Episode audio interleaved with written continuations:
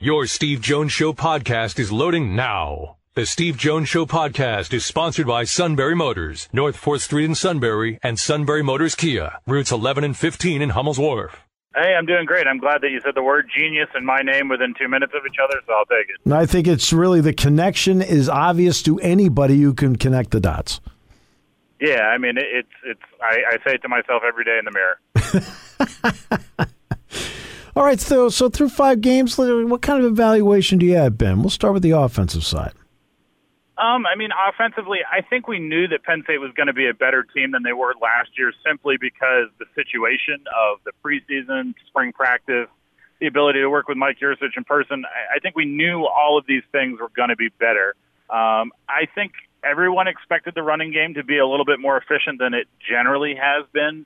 Um, I think Sean Clifford has looked smarter. He's looked um, like he he knows what he's doing and why he's doing it and what's next and, and why that's next.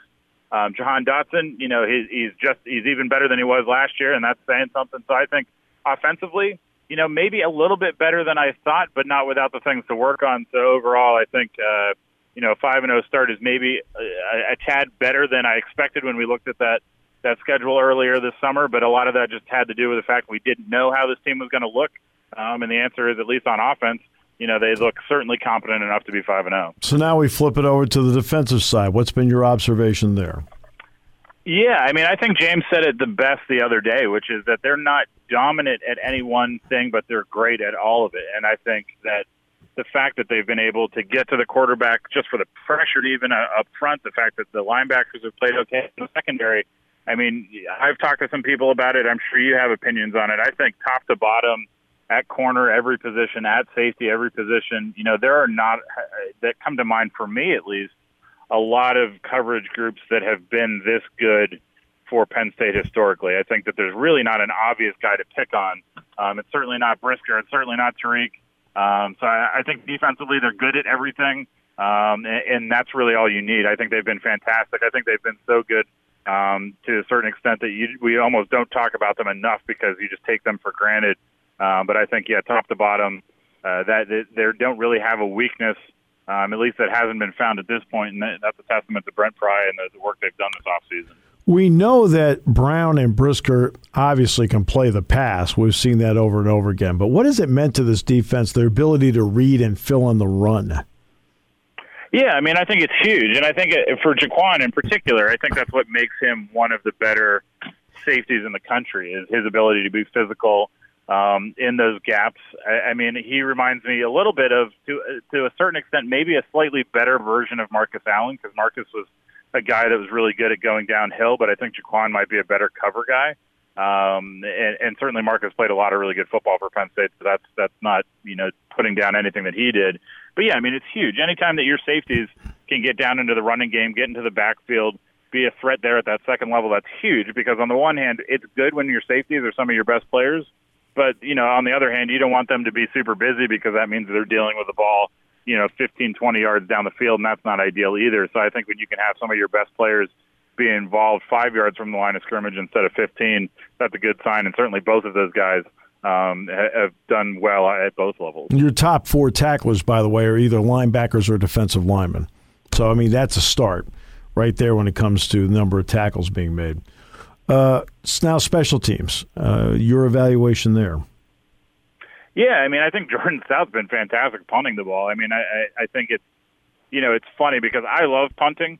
I'm a big fan of watching good punts, especially because you know, you know as well as I do how high up we are in the stadium. It's kind of neat to see that thing fly up there and kind of get above your head a little bit. Right. Um, yeah, I mean that's been fun. I mean, I don't think that that anyone questions that um, you know, you want to have more consistency at those field goal units, especially for weekends like this one, where you know you don't expect it to be super high scoring. It could come down if it's a close game to a field goal. You want to feel confident about that. But I think Jordan, all in all, has done a fantastic job really handling every aspect of that.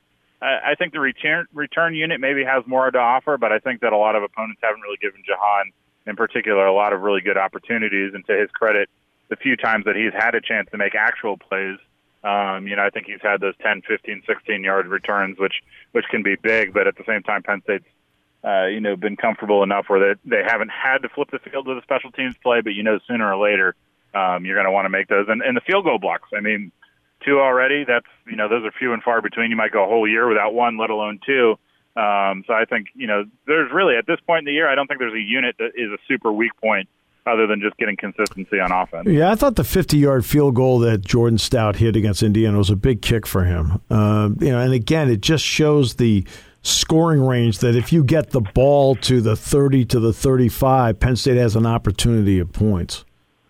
Yeah, and I think it also, you know, maybe it changes your arithmetic a little bit about what you're trying to do on any given drive or when you're feeling comfortable about going for it versus kicking. I mean, we've always known that Jordan had that leg, and, and I think the challenge is just when you have him doing so many different things, just kind of making sure that he's, you know, he's got a pitch count, so to speak, where that he doesn't blow that thing uh, open. I mean, certainly I love watching his kickoffs too, but I do think it's huge, especially with some of the up and down consistency that he had early in the year. You hit anything from that far out, you're going to feel good about yourself. There's no question. Uh, Mike Yurcich had an opportunity, I believe, to talk with the media this morning, correct, uh, Ben? Yes. Yeah. What did you uh, glean from that? Um, I mean, I think the thing that I always get whenever we get a chance to listen to, to Mike talk about football is he is just such a a, a football guy. Um, Yeah. You know, he loves the game. He loves thinking about it. He loves talking about it. Um, I did think he said something interesting, which I, I, I think is one of those things that sometimes gets overlooked a little bit, or, or you know, I'm a big quarterback defender. Um, for better or for worse, I was always a, a Hackenberg defender when that was a thing, and, and Trace really didn't need it all that much.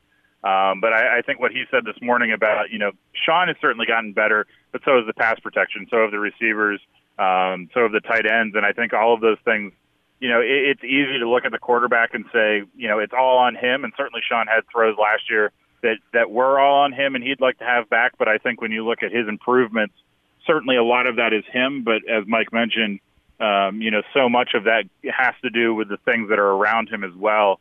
And I think that's what makes evaluating quarterbacks difficult sometimes, especially on teams like Penn State that are very good but not perfect. Um, you go, you know, why are these things the way they are? Why can't Penn State run the ball the way that it wants to? And you know, people go, well, the running backs have to be better. Well, you know, the running backs have to be better, but they also have to run block better. They have to block better with the tight ends. They have to do other things well. It's never as simple as people say.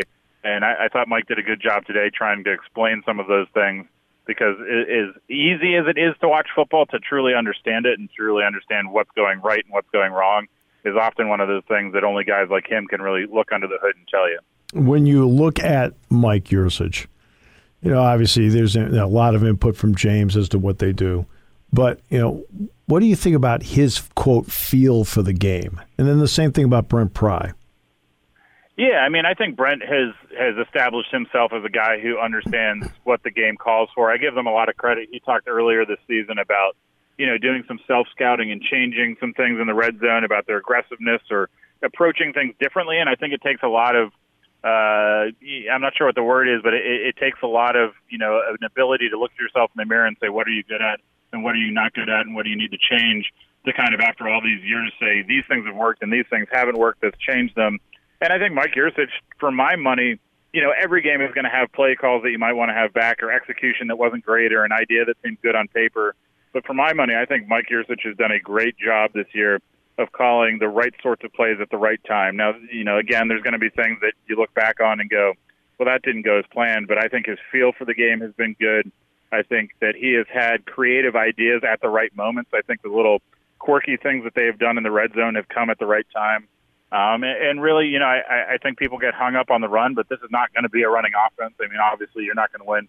There, there's not going to be a team that wins a national title and doesn't run the ball well. But um, you know, I think what we've seen so far, a, a team that's happy to pass it down the field, happy to get it to their playmakers.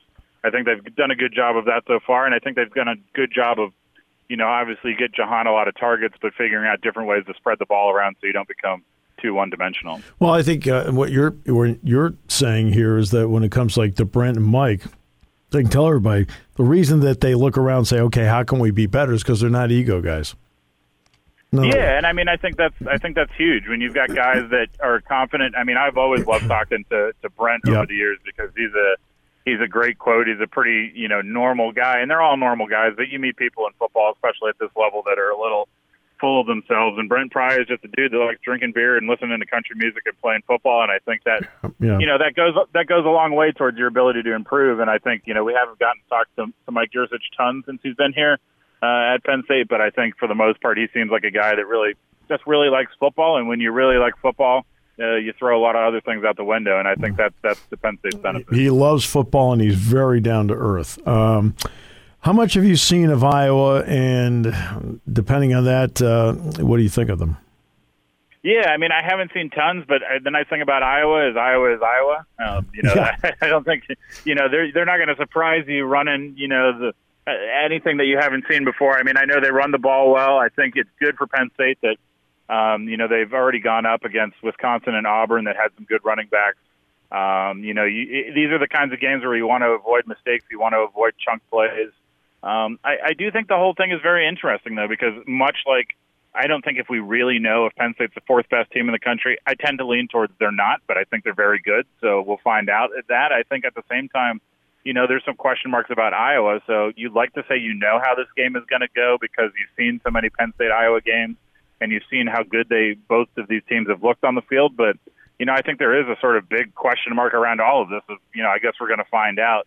Um, but yeah, I mean, Iowa's Iowa. They're going to be physical. They're going to ground and pound it. They're going to try and take their shots down the field. Um, and you've got to be ready for everything. And with this group, especially defensively, you've got to avoid turnovers because they're not they're not generating a lot of offense in terms of yards per game. I think Penn State's got basically a hundred more yards per game on offense than Iowa, but Iowa's turning the they're creating turnovers. I think if they have 12 so far this year, um, you know, you create turnovers, you create short fields, you're going to create yourself some wins. Um, so if you're Penn State, they've done a good job all year of hanging onto the ball. They've done a good job all year of not fumbling it. I think if you continue to do those things, especially on the road, you're going to give your chance, give yourself a chance. Because um, for my money, Jahan Dotson's going to be the best player on the field on Saturday, and if you've got the best player on the field, you certainly have a good chance of winning. Ben, always a pleasure. Thank you so much for your time today. Appreciate it very much. Yep, thanks for having me, Steve.